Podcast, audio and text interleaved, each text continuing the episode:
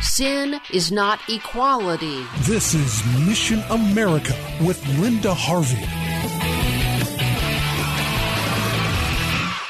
Why would Joe Biden be a disaster for America? Let's focus first on what the Biden Harris ticket is promising to do in regards to promoting homosexuality and gender rebellion in our culture. And I want to say that Trump is not perfect on these issues, but he's vastly better than what I'm about to tell you. Let's look at the Joe Biden campaign website. He pledges to promote and sign the horrendous so called Equality Act Act, which would declare homosexuality and gender rebellion to be civil rights in this country equal to sex, religion, and race. Biden promises to reverse the positive actions of President Trump. Biden will nominate judges who are known supporters of so called LGBTQ demands. He will reverse Trump's executive order that removed openly gender confused behavior from the American military. And Biden pledges to support LGBTQ youth. And we have many concerns about what that might mean in corrupting young people, considering what was done under under the Obama Biden administration. And Biden promises a global push to force acceptance of homosexuality and gender deviance, even on countries that don't want it, which is what Obama and Hillary Clinton's State Department did. Biden also pledges to force government funded foster care and adoption agencies to place vulnerable children with homosexual adults, even if those who run the agency have faith based objections.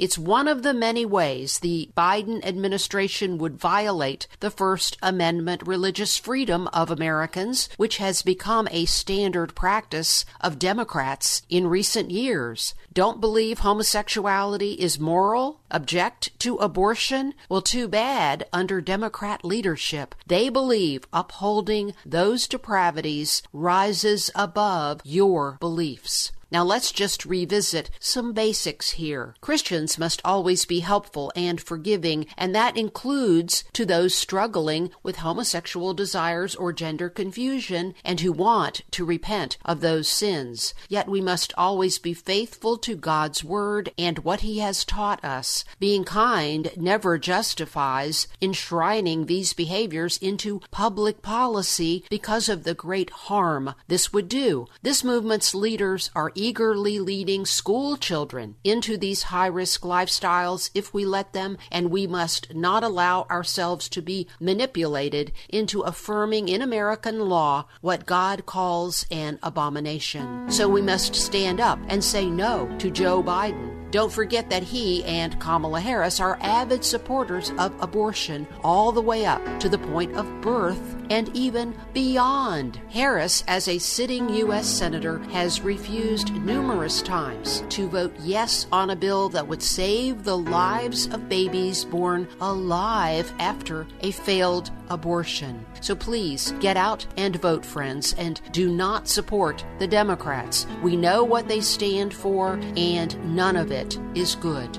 I'm Linda Harvey. Thanks for listening.